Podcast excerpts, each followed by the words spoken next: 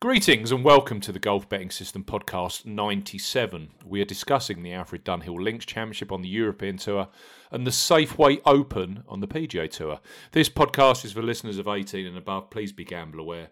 I'm Steve Bamford, PGA Tour preview at Golf Betting System, and with me we have Golf Betting System's European Tour expert Paul Williams and returning podcast pundit Barry O'Hanrahan. Good morning, chaps. Morning, guys. Morning, guys. Have you recovered from Friday at Wentworth, Barry?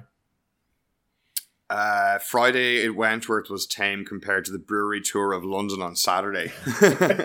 Even though, um, and we went we went pretty deep on Friday for our um our inaugural meetup in person. So yeah, it was some place.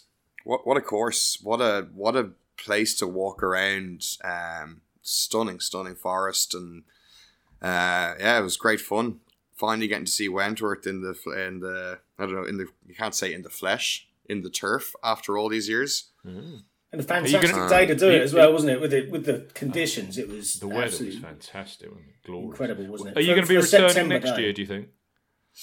It could be. It could be an annual event. Maybe maybe every second year, like the Ryder Cup. I don't know. We'll uh, we'll uh, we'll we'll play it year by year, but um, certainly, uh, yeah, very enjoyable and yeah, I mean, it, it would be a good annual meetup for the, for us three anyway. Hmm. I think you could be onto something. Go- golfbettingsystem.co.uk is our website, naturally available on social media. You can join our Golf Betting System Facebook group. The link is available in the description box. I'm at uh, golf. Uh, sorry, I'm at Bamford Golf on Twitter. Paul is at Golf Betting. Barry is at A Good Talk Golf. Look out for the Golf Betting System YouTube channel where I present the Golf Betting Show every week. This podcast is available on Podbean, iTunes, Spotify, Audio Boom, Buzzsprout, YouTube, and now on Google Podcasts. I might retitle that. It's not really iTunes anymore, apparently. It's Apple Podcasts. So I need to look into that one. They've rebranded. Did you know?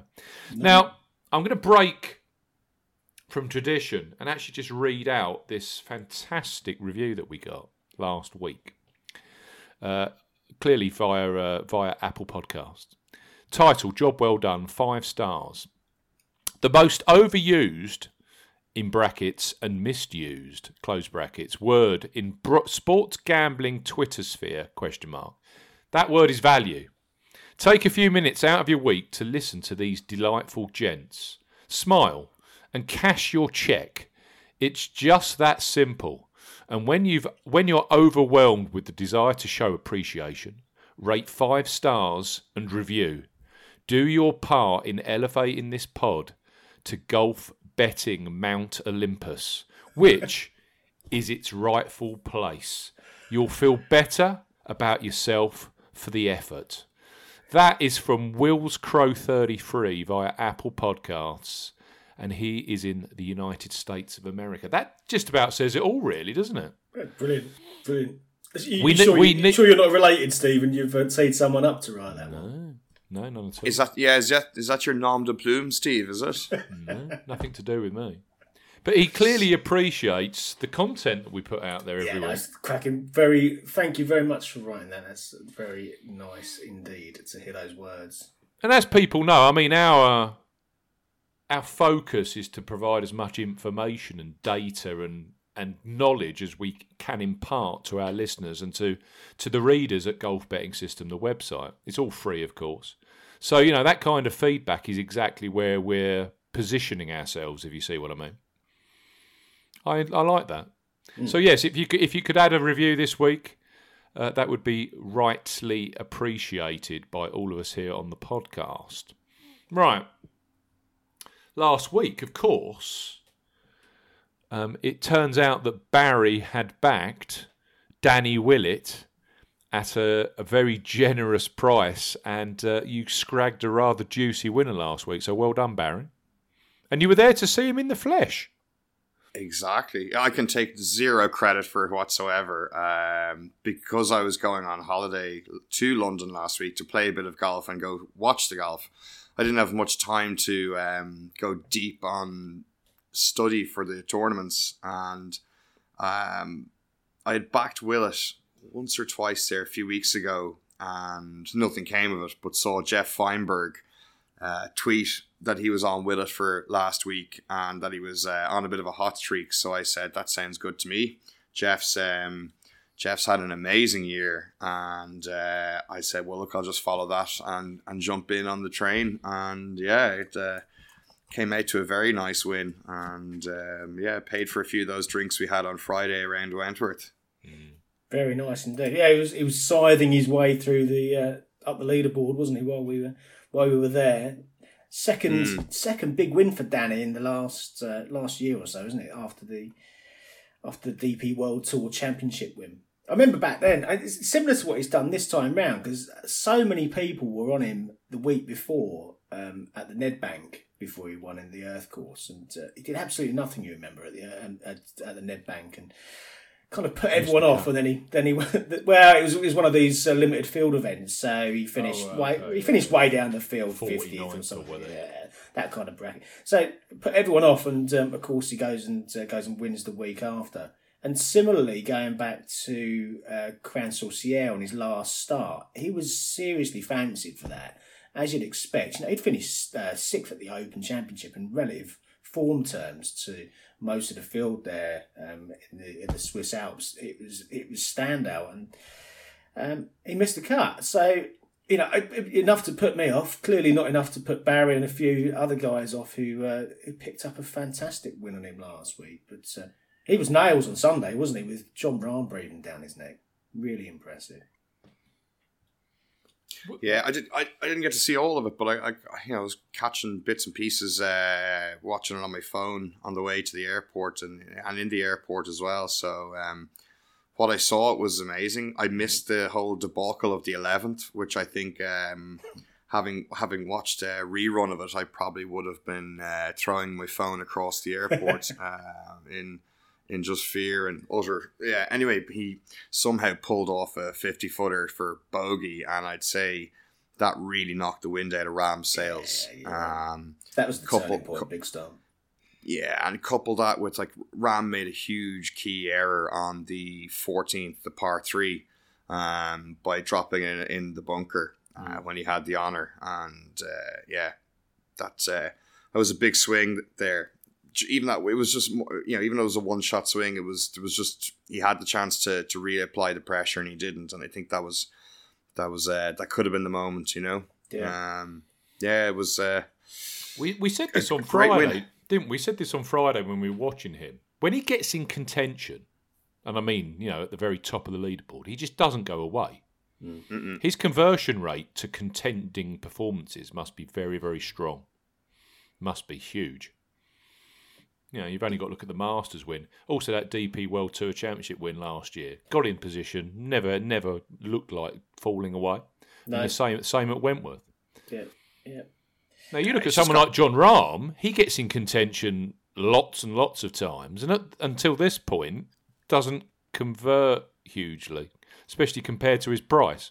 Yeah, it's. Uh, you know, John Winning Rahm clearly can, c- he clearly clearly can do it, but uh, but yeah, there's there's been a few instances. I mean, his current form. You look at his raw form line, Jon Rahm, and it's, it looks fantastic. But yeah, he's had chances to win a number of those events that he hasn't won. Mm. Which, um, when you're looking at a seven, eight to one shot for these kind of events, it's uh, Yeah, I can remember the Northern. Trust last month when I was on him, and he was two shots ahead in front of Reed, wasn't he? And he just fell That's right. away, just started throwing it away. mm.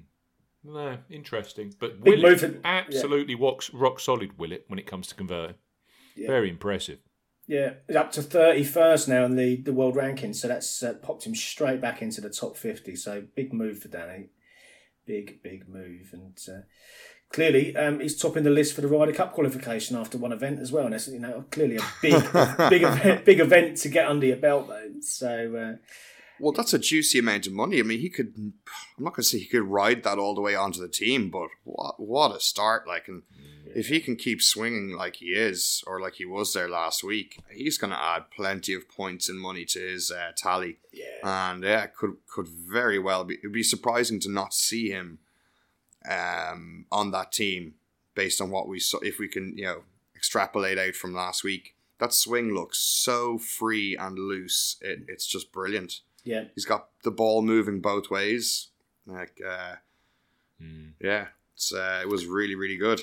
I think Well, if if he gets go on, Ben. something, you know, another um, Rolex Series win between now and you know the next twelve months, or a couple of uh, major top fives, and I think it would be very difficult to not see him on the team, um, given the points that he's already accumulated. And we're only talking, yeah, as you say, you're only a week in, but um, it, these events are going to prove absolutely pivotal, I think. And uh, we've got another four or five over the next uh, few weeks, haven't we? Which are also going to going to start to shape how this pans out. But um, We good had a- for Danny. We had a chat, Barry, Paul, and myself on the pod about the Ryder Cup and Team Europe. I'll ask you a, a question. You know, you, you look at McIlroy, you look at Rose. Um, we we look at names that are absolutely, you know, they're going to be on the team. Um, clearly, we never actually mentioned Danny Danny Willett as a potential team member last week, which is typical. Um, in terms of pl- talent that you see emerging and talent that you see actually being on the European team for next year over in uh, at Whistling Straits, who do you think could be players that we're not overly accustomed to, to seeing in the team actually making it, in your opinion? Anyone that jumps to front of mind? Um, We mentioned I think- we mentioned Fitzpatrick as an, an obvious potential player that could forge his way into the team. Yeah, he could. Yeah. Yeah. Matt Wallace was another one we talked about last week, Mm. which um, he started, started off well last week and then did absolutely nothing after after th- Thursday after. Well, I- I tell you what, with, with Matt Wallace, like you see snapshots of that, um, the attitude and the temper on TV, but um, seeing that in person up close, I mean, that was he was having a proper strop, and I just it, kind of reminds me of uh, maybe Rahm a couple of years ago. Mm.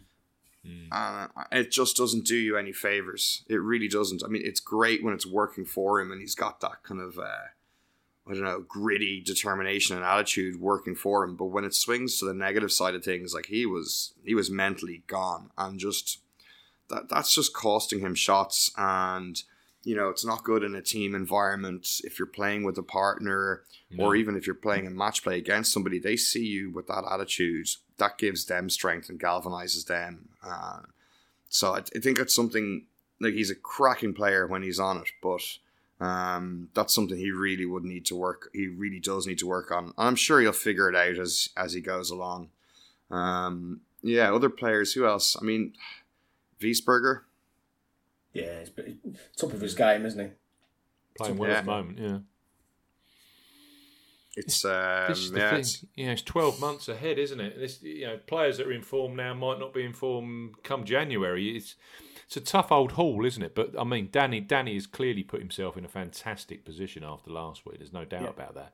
And it's funny. I saw something on Twitter about that. He, he mentioned after his win that he only ever seems to qualify for Ryder Cups when they're actually in America. I think that was a little bit tongue in cheek about the uh, scenario that he had, uh, the scenario he had a few years back when his brother was being a bit of a jock strap. Uh, and uh, and sailing him down the river the the week of the actual Ryder Cup itself. But yes, I, I think Willett um, could be a very strong addition, especially now that he's playing PGA Tour, um, you know, on a regular basis after the after last season. That's that experience in the states is only going to strengthen the team. Yeah, I just there's a lot of very good players, but it just depends on how they go over the uh, entire, yeah, let's say next twelve months. You know, you've got Thomas Pieters, Lucas Bjerregaard, you know, guys like Matthias Schwab who are playing very well. Yeah. I mean, Tyrrell Hatton seems to have kind of gone off the boil a bit. He's going to have to come around on his form to to get uh, to get his name back in the mix, um, Yeah. for whether it be for uh, automatic qualification or captain's pick. So, and you never know who could pop up over the next twelve months and make a name for themselves. Shane Lowry, another one. He could, uh, you know, clearly his, his open win came the wrong side of the qualification, but um, if he can pick his form back up over the next 12 months and uh, get himself a, a Ryder Cup He had an okay week last week, didn't he? He was yeah, pretty yeah. decent. Yeah, oh, yeah, yeah, yeah. Solid see. start, yeah. Mm. Eleventh. yeah, impressive in my view to, to, to be where where he was after after the trials and tribulations following his uh, following his wins. So yeah, all good. Back back to back to some links golf courses this week. You know he could uh, he could very uh, and and some not ideal conditions. These, Mm. this is like kind of steering right into his wheelhouse. He could very well have a a, uh, a really successful week this week. Yep, yep. Indeed. Over in the over in the states, we saw Sebastian Munoz win his first PGA Tour event down at the Sanderson Farms in Mississippi. Um, won in a playoff, beating the very well fancied Sung Jae Im, who I'd been on the previous week. so yeah, yeah, just Sung Sung Jae Im voodoo doll out on the on in the playoff then, Steve. Yeah, I did. Yeah, yeah. Unfortunately, and it worked quite nicely with that drop. Um, but I just kind of knew that Munoz would win anyway because you just looked at his stats, and I said all along that effectively it was a red hot putter that would win it, and someone that just hit. I know it sounds easy, but it's someone that had the balance game of hitting greens, tee to green, and a putter. Where Im tee to green game for the 72 holes was pretty much all over the place as it had been the week before. It's just he had an absolutely red hot putter, and in the end, it caught him out with that approach on the playoff. Caught him out, but um, he's he's he's undoubtedly um, a very talented individual, Sung Jae Im. The actual captain's pick scenario with the President's Cup for the international team is something that I'm following quite closely because Jason Day didn't make the automatic places, which means he's going to have to take up a captain's pick spot. That then leaves three spots for the likes of Im, for the likes of An, uh, CT Pan, and also other players like potentially uh, Munoz, who won. You've got Joachim Niemann that's already won a couple of weeks ago. Um, you've got other players that are on the on the fringes. Corey Conners, Dylan Frittelli, Branden Grace isn't in the team. So any kind of run from Grace, you think he'd probably get added. Um, I did notice he got to find some played. form he, st- he? played slightly better at Wentworth last week Yeah, by for- his stats, for but not a great yeah, deal a round or two, but yeah, Yeah. over four rounds still wasn't great. that international team's going to have a is going to be um, very transitional by the looks of it compared to the kind of you know the Schwarzels that we're Graces that we've become accustomed to being in it. Mm. Um, it's likely to take a, a tonking, but I know that's stating the obvious. The only advantage they have got, of course, they're playing it in Australia, which is um, pretty alien turf to a lot of the American team that's going down there. You say it's Melbourne? Is it one one of the Sand Royal tracks? Melbourne, yeah, Yeah, okay. beautiful golf course. yeah. But I, I just watched this qualification from the point of view of how it's affecting results right now. And you know, last week, uh, two weeks ago, we had Niemann winning. This week we had Munoz winning with Im right in the mix with An. You know, it, it's definitely a motivating factor right now when you've had a couple of tournaments with very little top end American talent in it, in Yeah. terms of obvious candidates for their President's Cup team. Um, the, the tournament this week's a little bit stronger, so um, we'll go through that in a short while. Um, so let's start talking then. Let's start talking the Alfred Dunhill links that's clearly taking place in Scotland this week. It's one of these. Barry said off mic, it's one of the, one of the most difficult tournaments I think to get your head around in terms of punting year in Yeah. year out. It is because of the format, because of the.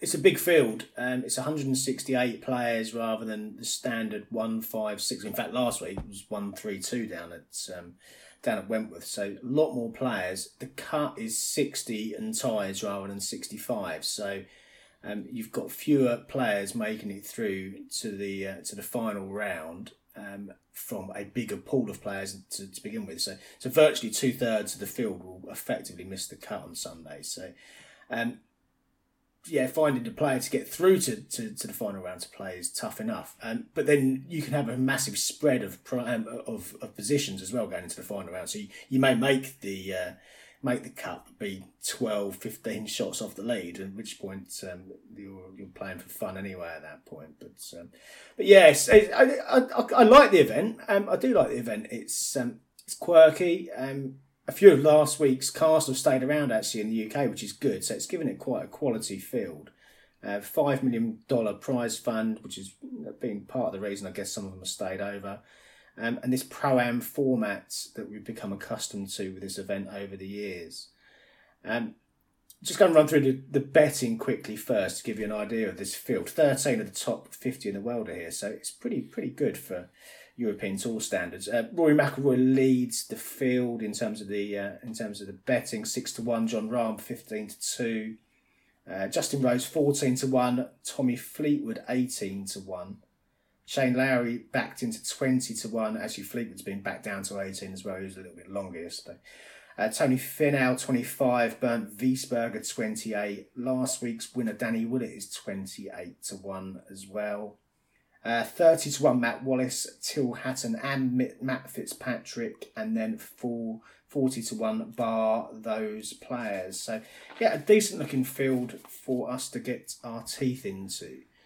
The event, as we've again become accustomed to over the last few years, is played over three courses Kings Kingsbarns, Carnoustie, and the old course at St Andrews pro am format it's horribly slow. And in terms of a spectator sport in terms of watching it on the tv it can be um, slow to the point where it's frustratingly slow. Five and a half six hour rounds.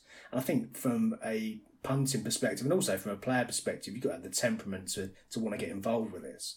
And it, it, again from the player's perspective it doesn't really appeal to all of them. Some of them just can't stand the fact it's going to take uh, take six hours to, to wander around to St Andrews or Carnoustie or Kingsbarns. Um, the format is simple, really. Everyone plays each course Thursday, Friday, and Saturday. Each one one of the courses each of those three days in a round robin kind of format. Then the final round is played at St Andrews, where they put some slightly trickier pin positions. The pin positions on Thursday, Friday, Saturday are typically middle of the green. They're there for the pro am element of it, so um, it's not overly difficult in terms of scoring. It's not overly difficult in terms of the setup. Of the three courses, Carnoustie tends to play the toughest, but it does depend on the weather. I mean, if you get nasty, windy conditions, then St Andrews and and, and Kingsbarns can can be uh, can, can be tough tracks to uh, to attack. I mean, we've seen St Andrews from the Open Championships where the weather's turned and it's got particularly gnarly and scoring's gone uh, gone very high indeed. Um, but uh, but generally, Carnoustie will be the track that's the uh, the toughest the of the three, and the other two you should be going around and making a decent score. And then on Sunday, when the pin positions are slightly more difficult, um, everyone's playing at St Andrews, and the scoring does tend to be um, fairly low as we're heading into the final part of the uh, part of the tournament. So kind of twenty under, I guess, is the, the target score on a typical week of typical conditions. Now, put the conditions into context this week. It's not going to be great. Barry alluded to it at the start. It's likely to be um, showery, sunshine and sunshine and showers most days. Thursday looks the wettest of the days, and it should be gradually improving over the uh, as we head towards the weekend. But there's still a chance of um, rain all the way through temperatures topping around about 15 centigrade, which is what 59 Fahrenheit, I think. 10 to 15 mile an hour winds on Thursday, slightly less on the uh, Friday, Saturday, Sunday, but uh, a bit of a breeze, bit of wind, not overly warm. So, um, typical kind of Scottish conditions, I guess, for this time of year. Um, it's likely to stop the scores getting completely out of control, but I still think you've got to have a um, a, winning total of circa 20 under, I think, to put yourself in the, in the mix here this week. Um, past winners, again, we talked about this off mic about how much variance you get in this event, and you do get some fairly obvious winners, and you do get some completely off the wall winners here. Um, so here's the last, or going back to 2010, the last nine years. Martin Kaymer in 2010, 16 to 1. Then Michael Hoey a year later, 250 to 1. So again, massive variance already. Branden Grace, 50 to 1. 2013 was David Howell at 125 to 1. Ollie Wilson won at 500 to 1. I think he was 1,000 on the exchange in 2014. Thorbjorn Olesen in 2015 at 200 to 1. I've got the feeling you were on Olesen that week, Steve. Um, no, not me. wasn't wasn't me, Gov. no, I, certainly wasn't me. Uh, no. Uh, Tyrrell Hatton at 66 is in 2016. He defended at 22 to 1 the year after. Lucas Bjerregaard last year was 50 to 1.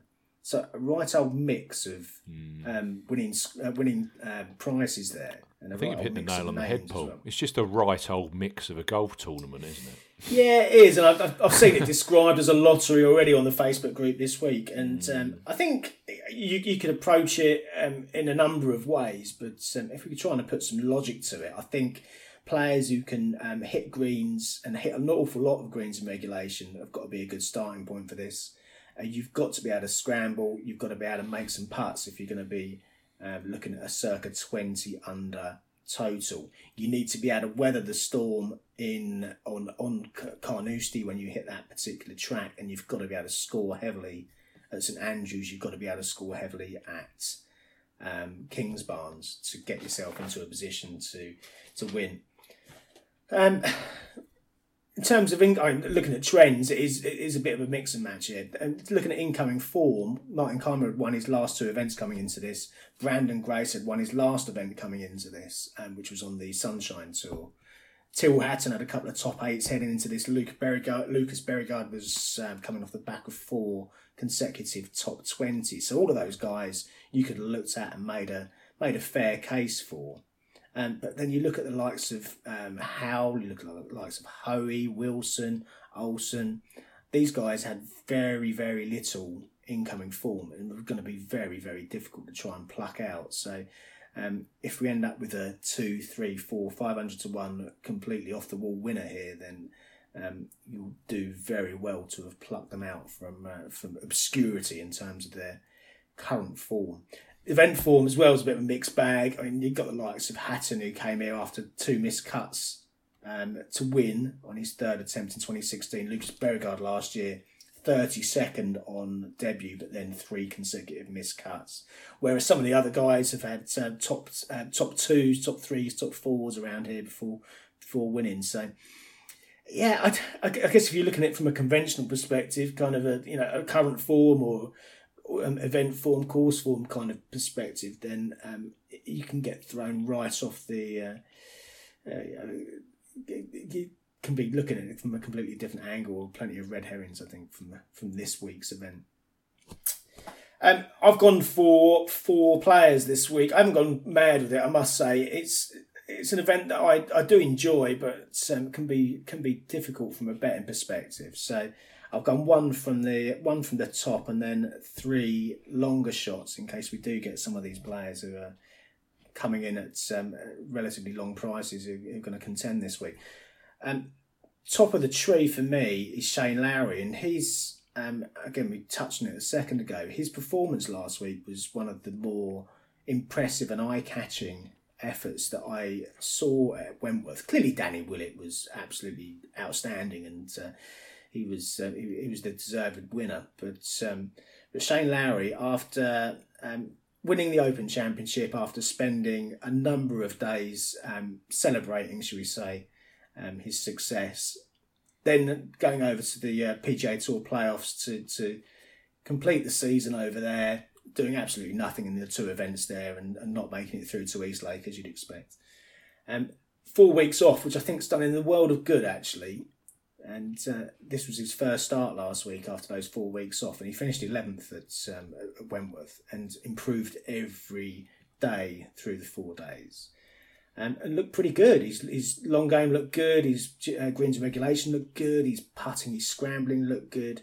And for, for me, many players, there are an awful lot of players. You can go through the history of golf, um, and a lot of players struggle to get any kind of motivation and form after winning their first major, particularly if you're winning the Open Championship as your first major. Um, but he seems to be back on track. He seems to be focused. It was interesting listening to him in commentary or in, in, listening to him in an interview rather.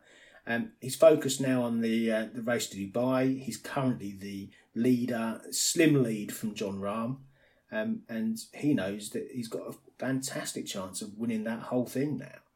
Um, and he seems focused on doing that. Um, he's also focused on making this, the Ryder Cup team, and again, that was a, a, good solid start last week. But he knows that in the context of Ryder Cup, that Open Championship win, um, isn't worth a bean. You know, it's it's not adding any value to his um, his qualification. So it's the slate's wiped clean. He needs to start again now. Eleventh last week is a good start, I think, and um, yeah, if you look at actually how he played over those four days, um, he burned the edge an awful lot on Thursday and Friday. He um, there were chances for a lot of chances for him to have finished far higher up the leaderboard than he eventually did. But then it started to come together. He started to make a few putts over the weekend. He was bogey free for his last 39 holes, 10 under for his last 39. Um, and um, I think he can take that momentum forward this week. In terms of his form here, eight from 10 cuts he's made, third in 2013, sixth in 2016. And again, what you said a, little, a few moments ago, Barry, the conditions here, if it is a bit wet, it is a bit breezy, it's not particularly warm, and that's going to appeal far more uh, to a player like Shane Lowry than it is to some of the guys who've stayed over from the US or some of the guys who tend to play their golf further south in warmer, sunnier climes. So yeah, Shane Lowry's heading my team this week. 22 to 1 was his price yesterday. He's been nibbled in a little bit. There's still a bit of 20 to 1 about Shane right now at just gone 10 o'clock on Tuesday morning. And then I've fig- finished off with three um, triple figure players to uh, to complete my team. Tom Lewis is the first one. I mean, Tom Lewis, three weeks ago, he won the Korn Ferry Tour Championship by five shots, wrapped up his PGA Tour card. Mm-hmm. And and three weeks later, he's been quoted at 100 to 1 to win an event that he's got a decent course for him in. And we, had a, we had a conversation about him, didn't we? Where do, where do we actually put Tom Lewis in terms of where he goes well? And, you yeah. know, we came to the conclusion wide off the tee, low scoring. Yeah, absolutely. Yeah, it's uh, a lot of it fits. I mean, he missed the cut of the Greenbrier, and that was his course debut there. No. That was his four, first um, first go after getting PJ his to a start. Yeah, yeah. Yeah, that, that, doesn't surprise me whatsoever. He's never like Wentworth. He went there last week. He missed the cut by a couple of shots. I mean, mm. there were no disasters in either of those um, attempts, but um, I wouldn't have expected him to do anything on either of those. He's got and, a links golf heritage, isn't he? We know that. Yeah, absolutely. I mean, he won. Um, yeah, going back to his amateur days, he won the uh, was it the St Andrews Links Trophy um, back 2011, something like that, when he was an amateur. And so clearly he's got some local form um, back from his formative days as well. But yeah, he's uh, um, looking at this particular event. He's got two top finishes, finishes here. He led in 2013 um, at the halfway point, closed with the 64 at St Andrews that year. Um, it was only Carnoustie on the Saturday that, uh, that, that derailed him slightly, and even then, it was only a couple of holes where he made bogey double over around the turn. Other than that, he was he would have been right in the mix.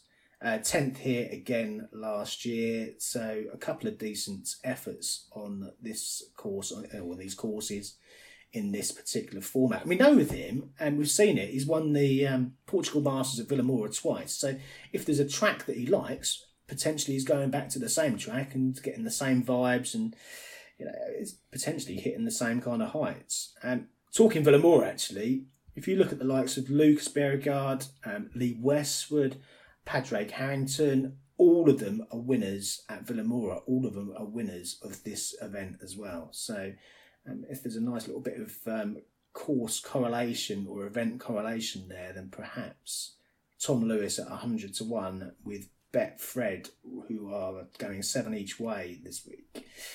Um, that could be the uh, that could be the, the longer shot who uh, really contends this week. I've got another couple similar kind of prices though, just in case Tom doesn't do it.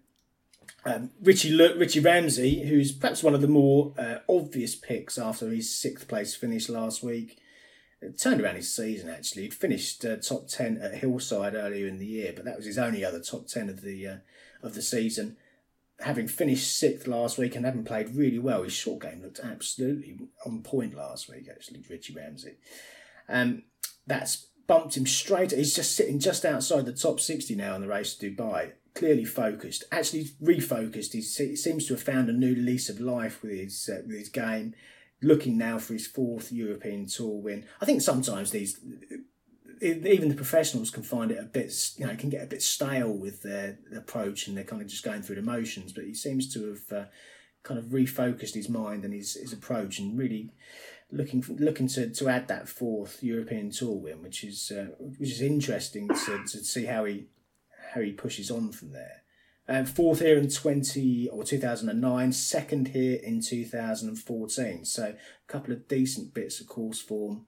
Clearly happy with the format and playing some good golf. It's, I couldn't see any reason to um, to ignore him 125 to 1. That was with Paddy Power, who are eight places each way this week on Both this event. events. Actually, Yeah. again, they're, they're as they were last week. They're Yeah. eight, eight places each way. And again, if you're not using Paddy, um, then pop along to the Sykes. There's their new account offer available, and um, uh, you, clearly, if you're getting these additional places each week, then um, that can that can pay dividends at the end of the tournament. Um, Six places each way, or six additional places across both tournaments this week. And as we know, 2019, they're the leading um, bookmaker in terms of each way places across the whole year. yeah. So They've yeah, been no, very if you if you literally haven't got a Paddy Power account, you're over here in the UK and Ireland. It's a no brainer, Mm. absolute no brainer. I use them a lot, and, and you know, bar some weird exceptional circumstances, their prices are very competitive as well on the players. So, um, yeah, if it you know, I, I've kind of got to a stage where if there's a let's say a price war in my mind, and somebody's I don't know. 33 to 1 with somebody, but he's 28s or 30s with Paddy Power. I like the extra places. Winning is hard, but you know, getting those extra two, sometimes three places um, at the end of the day, come the end of the event, you know, that can grab you, grab your each way payout and tip you over to the next week. Yeah, there's, there's that little bit of kind of mental judgment yourself as to whether it's the right or wrong thing to do. But if they're the same price at the top um, as the player you're picking, and with Richie Ramsay, they, they were they was the equal top price in the market, and, and also going eight, each way. As, as Steve said, it's absolute absolute no brainer um, to use them in that instance. And finally, I've gone for Joachim Lagergren at 125 to 1 again. He was with Unibet, who are six each way, a fifth of the with fifth of the odds this week. Um, talented Swede. He lost a three man playoff in Qatar back in 2017 to Jeunghun Wang. He won a playoff in Sicily against uh, Mike Lorenzo Vera last year. So he's got that uh, monkey off his back. He's got that win that uh, we knew he was capable of doing. Both of those are relevant, actually. Qatar often plays very linksy. Um, Qatar's often a track that um, many a pundit and observer of golf will use for a bit of links form heading into um, the links swing season on the European Tour. Um, Sicily is a coastal track um, and it was designed by Kyle Phillips, who designed the Kingsbarns track here that we're playing. So there's a um, course designer link for the Sicily win and clearly a bit of a linksy link for the Qatar um, playoff defeat as well.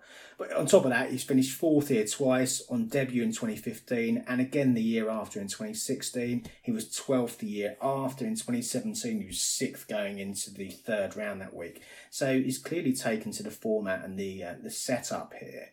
Miscut last year. He was in awful form at the time. He was missing cut after cut after cut at the point. So it was no really no no real surprise to see him miss the cut last year. But playing much better recently. Two top finish in his last five starts, and I think he can take that current form and clearly the liking for for this format and setup of tracks and uh, and reward each way punters at 125 to one this week.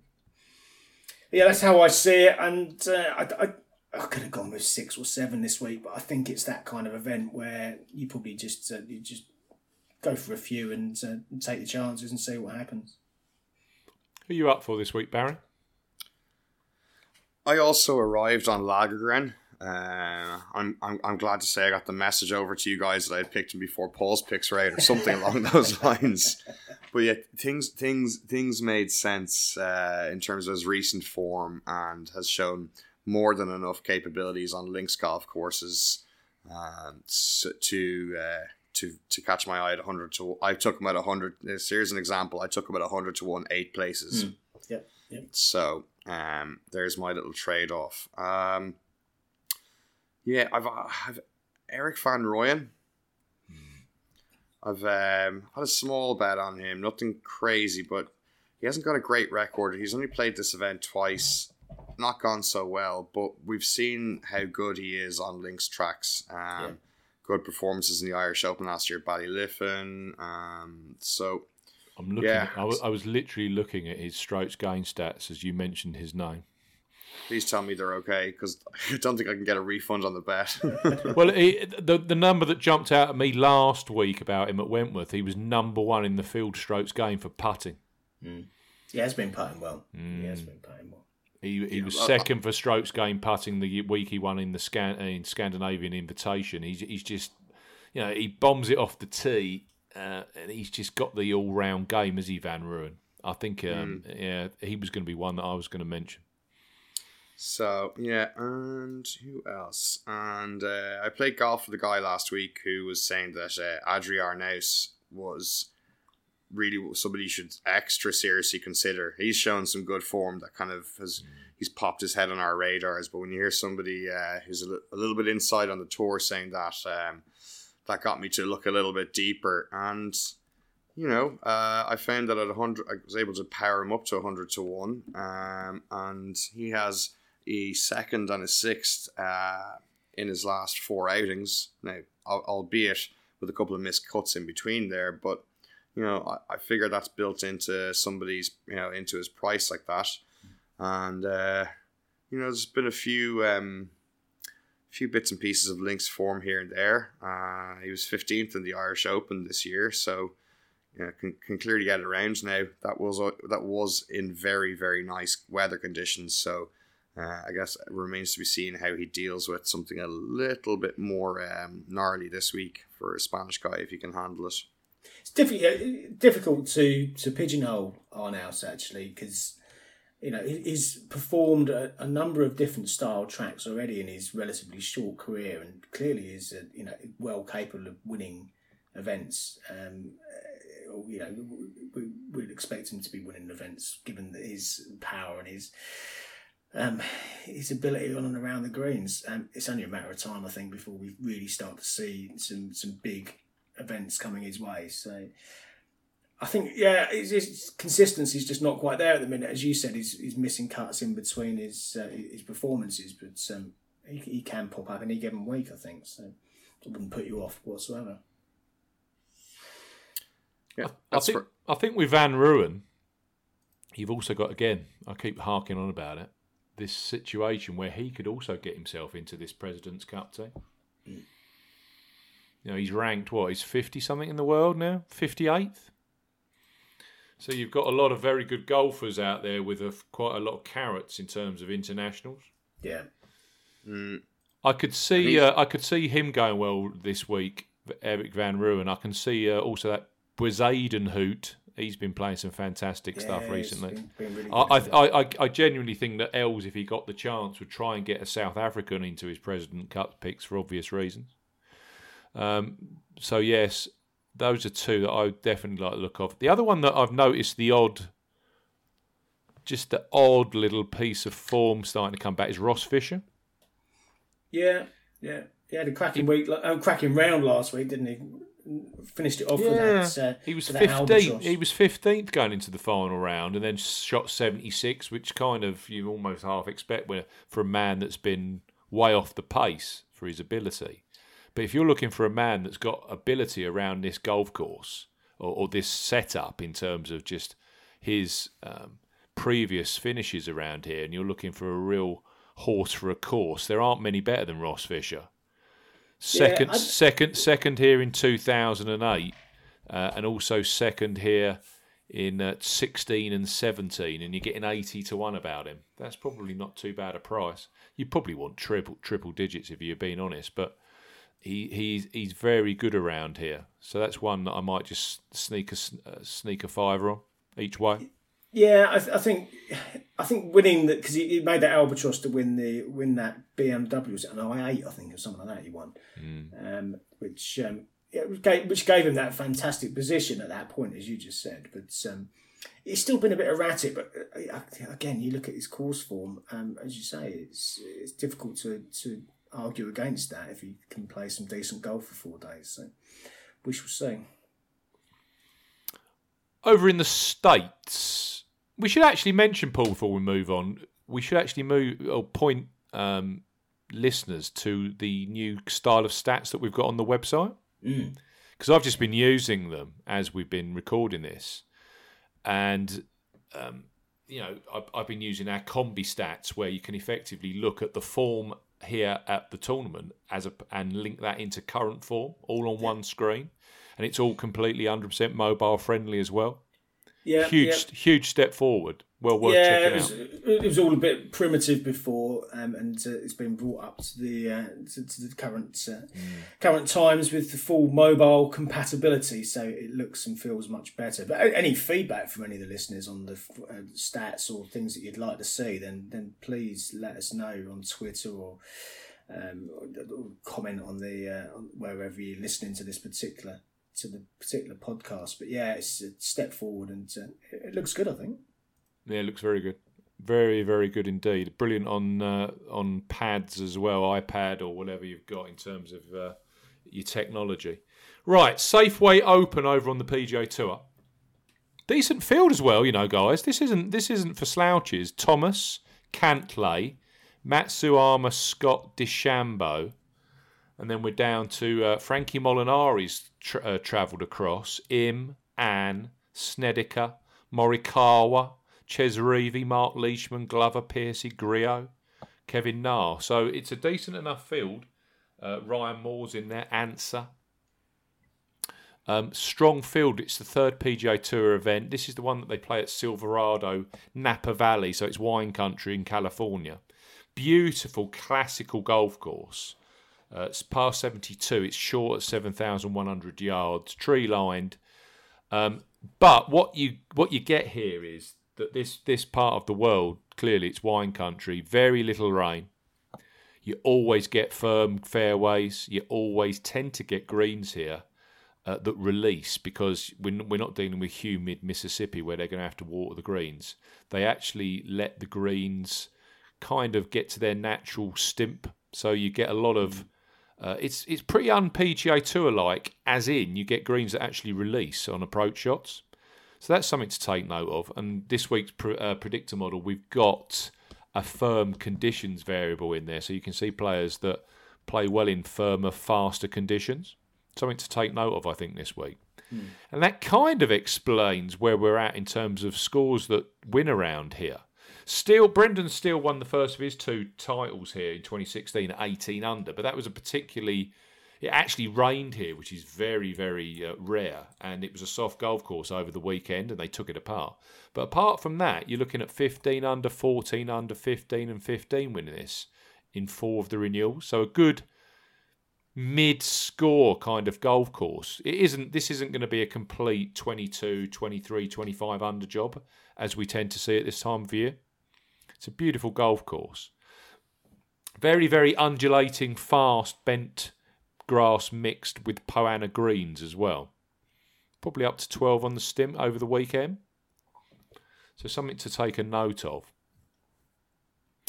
Um, I look at this event and I always think, you know, what kind of what kind of skill set am I looking for in terms of winning here? And the one thing that always jumps out at me with the names like Kevin Tway, Brendan Steele, Emiliano Grillo, total driving players that can hit the ball a long way and relatively straight, and that's where where I kind of headed this week. I hmm. suppose you could also classify that as strokes gained off the tee to a certain extent. Yeah. Still, you know, you, you, we talk about Brendan Steele between ourselves. So, oh yeah, he's a fantastic driver of the golf ball. Hits it long, hits it straight.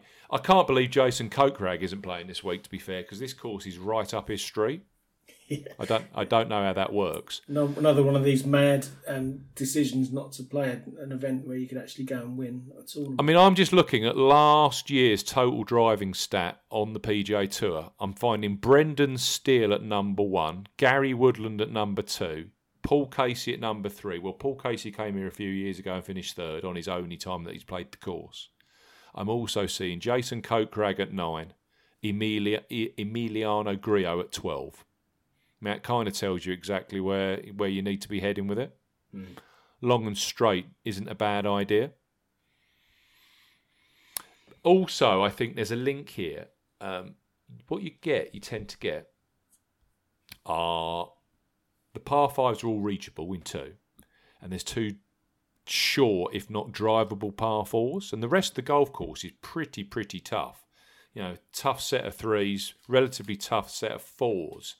So if you if you're a player that can actually drive the ball quite nicely, aggressively, and you can get in, on, or around these green complexes on those six key holes and convert to birdies and eagles, I think that's the kind of player that actually gets here and performs and actually gets the win.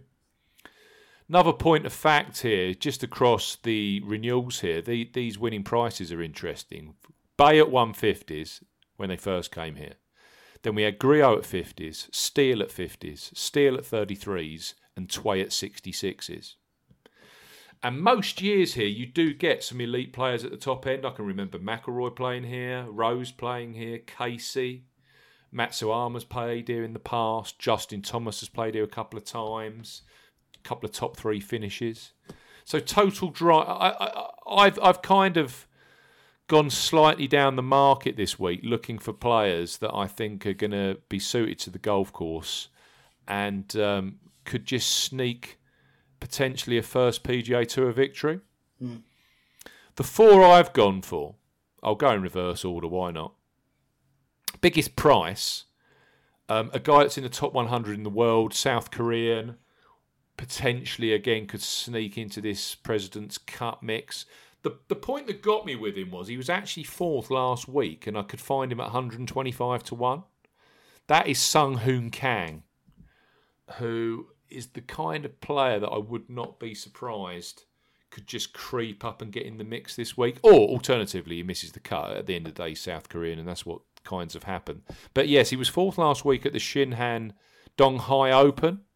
And that's a that's a tournament It's that's been won. event, isn't it? Yeah, well, is it. Been won by Choi twice, Paul Casey, Sangmoon Bae twice, Whee Kim, also uh, Benny An's won it.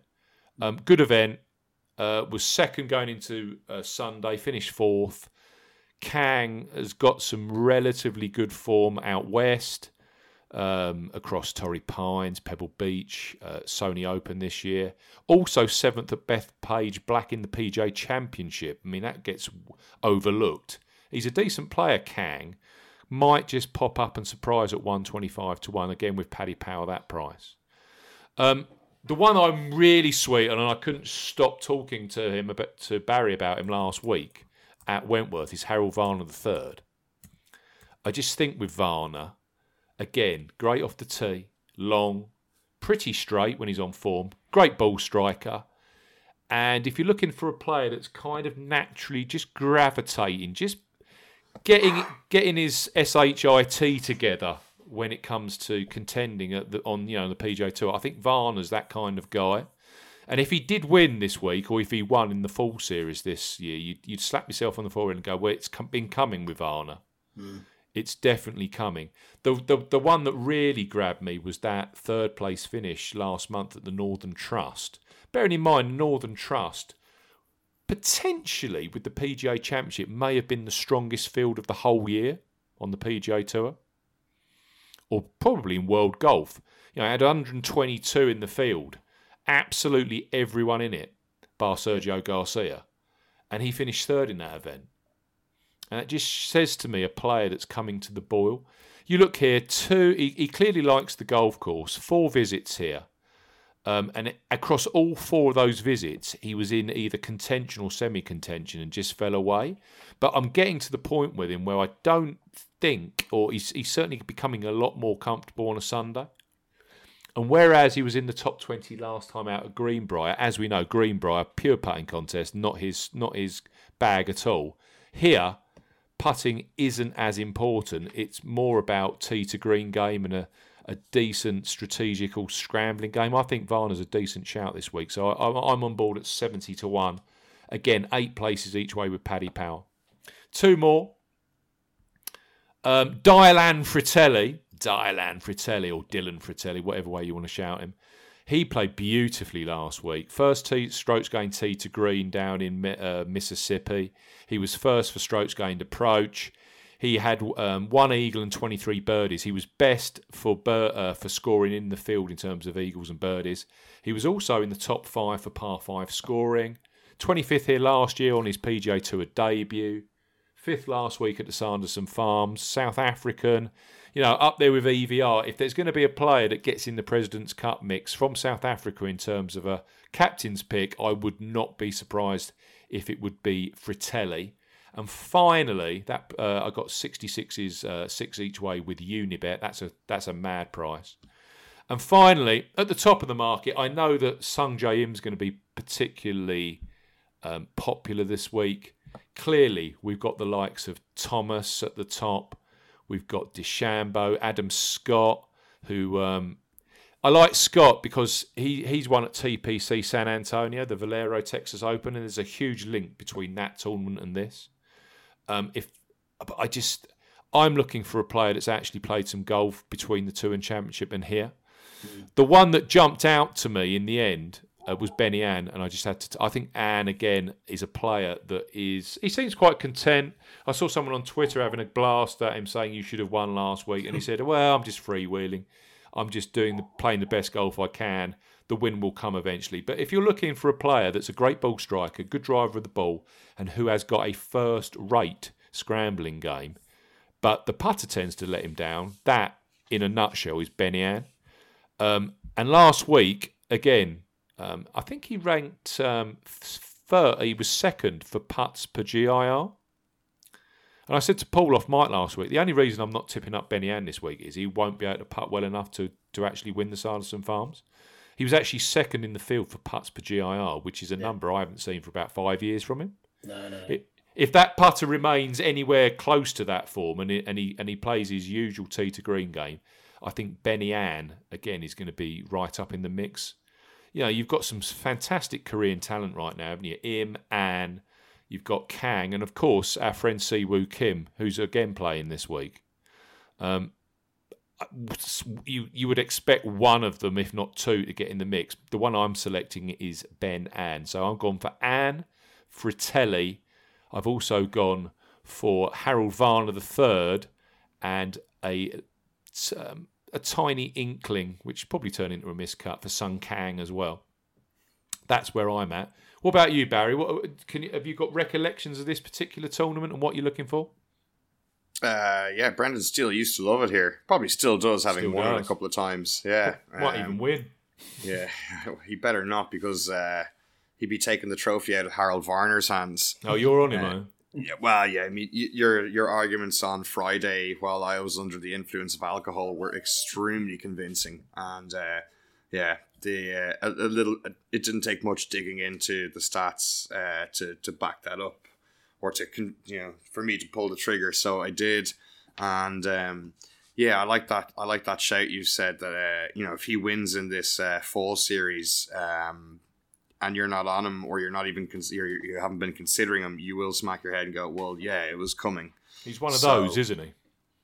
He just yeah, it it looks like he's that's yeah, let's let's say ready, but he's certainly an awful lot more comfortable up at those uh, higher higher spots in the leaderboard, and um, yeah, it's I'd say he'll be fancying uh, his chances this week. So yeah, jumped on him. took a really long, uh, long odds punt on Satoshi Kodaira. A couple of half decent uh, results recently. Drives at arrow straight, and um, he also owes me owes me one and owes us one for stealing the tournament from um, Siwoo Kim last year. uh, so I got Kodaira at two hundred and fifty to one, eight places, which would uh, yeah, just about compensate us for missing out on Siwoo at 200 to 1. Mm. Um, and lastly, I've added Bronson Burgoon. Oh, I knew you were going to mention him. Jeez. the one, the one that, the one that I um, the one that I crossed off. yeah. Oh my god! Hmm. Well, I might have to have a little uh, dabble on exchange with that. But he's playing what? some good golf, Burgoon, isn't he? Yeah, and he's a 17th here uh, two years ago, 53rd last year, whatever. But he's gone 19th and 6th his last two starts. So, yeah, he's uh, he, yeah four top 20s in his last uh, four starts, going very well. Um, if you go back six starts, he's got yeah three top tens, two top twenties, and one miscut. So hot, hot hand, um, going well, long and straight for the most part. I think he was pretty high up in the total driving last year. I just checked it there. So um, yeah, and I've got um, yeah, I've got all those three in. Uh, I've got I've gone for some the transatlantic doubles this week as well because it just feels like that kind of week for fun and games. Um, so I've Varner, Burgoon, Sungjae Im in uh, in those from the, the US side, uh, mixed with Arnaus, Lagergren and Lagergren and Van Rooyen. You're you're of the opinion that Im's due as well, yeah. Well, I backed him in running last week, so uh, on Sunday I think it was. Um, yeah, I don't know why he was about two or three off the pace at the time. Yeah. So uh, yeah. Anyway, got uh, I actually took him each way just to get back the bet because I figured he wasn't finishing outside the top three, and Mm. well, he finished in the top two. Bit unfortunate, but um, I've had I've had him backed a couple of times recently as well. He's just playing so well. Bagoon, just to clarify, yeah, 18th for total driving last year. Uh, yeah, that was the one. Mm, yeah.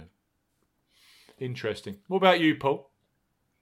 Yeah, I I've only bet one. One one that I'm considering towards the top end is Francesco Molinari, who Mm, overpriced, is, uh, yeah, thirty three to one seemed um, a backable price for a player of his quality in this Yeah. field, and he hasn't been playing particularly well. But I thought last week at Wentworth, actually, some of his uh, numbers were were fairly impressive. Fourteenth overall, but uh, third for driving accuracy on the week, and he putted at sub 1.65. He was eighth for putting on the week, which um, which is good for Frankie. It is good for Frankie.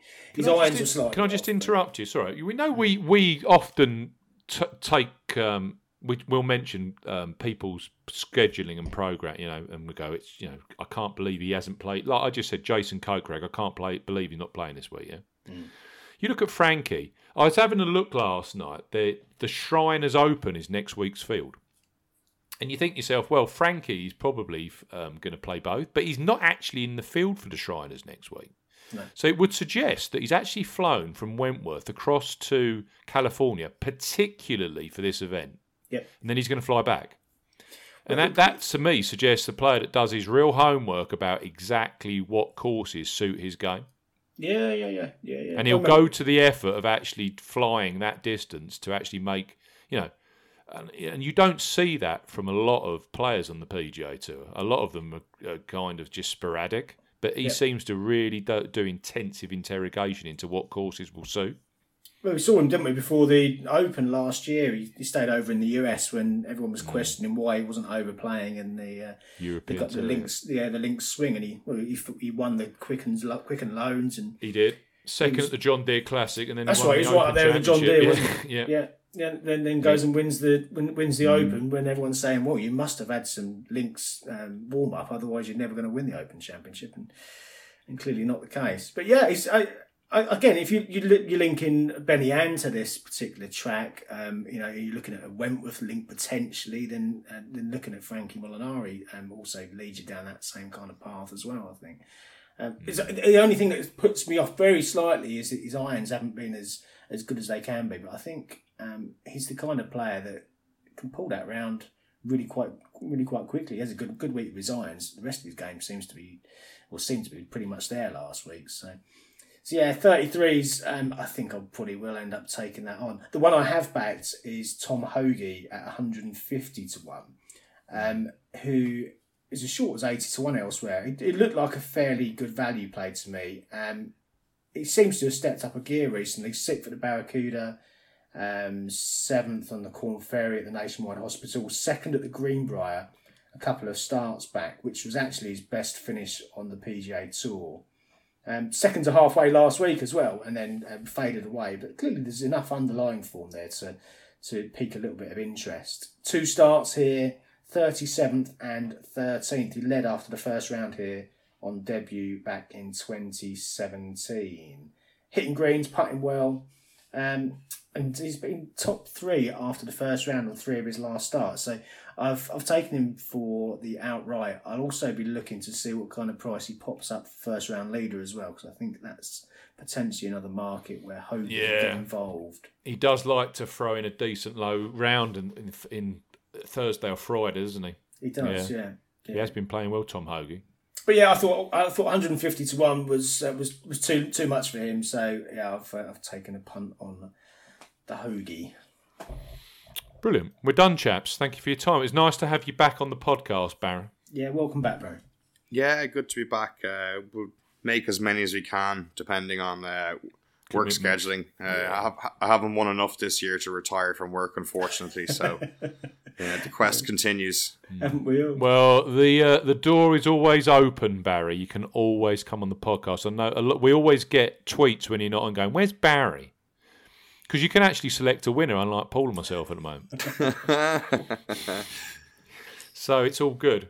Thank This, you for this your is time. the week. Yeah, this is yeah, exactly. Thank you for your time, gentlemen, and uh, thank you to the listeners. We'll be back again next week for another packed edition of the Golf Betting System podcast. As I said towards the top end of the show, if you could leave a review and a rating on Apple Podcasts, that'd be fantastic. Thanks for your time. See you again soon.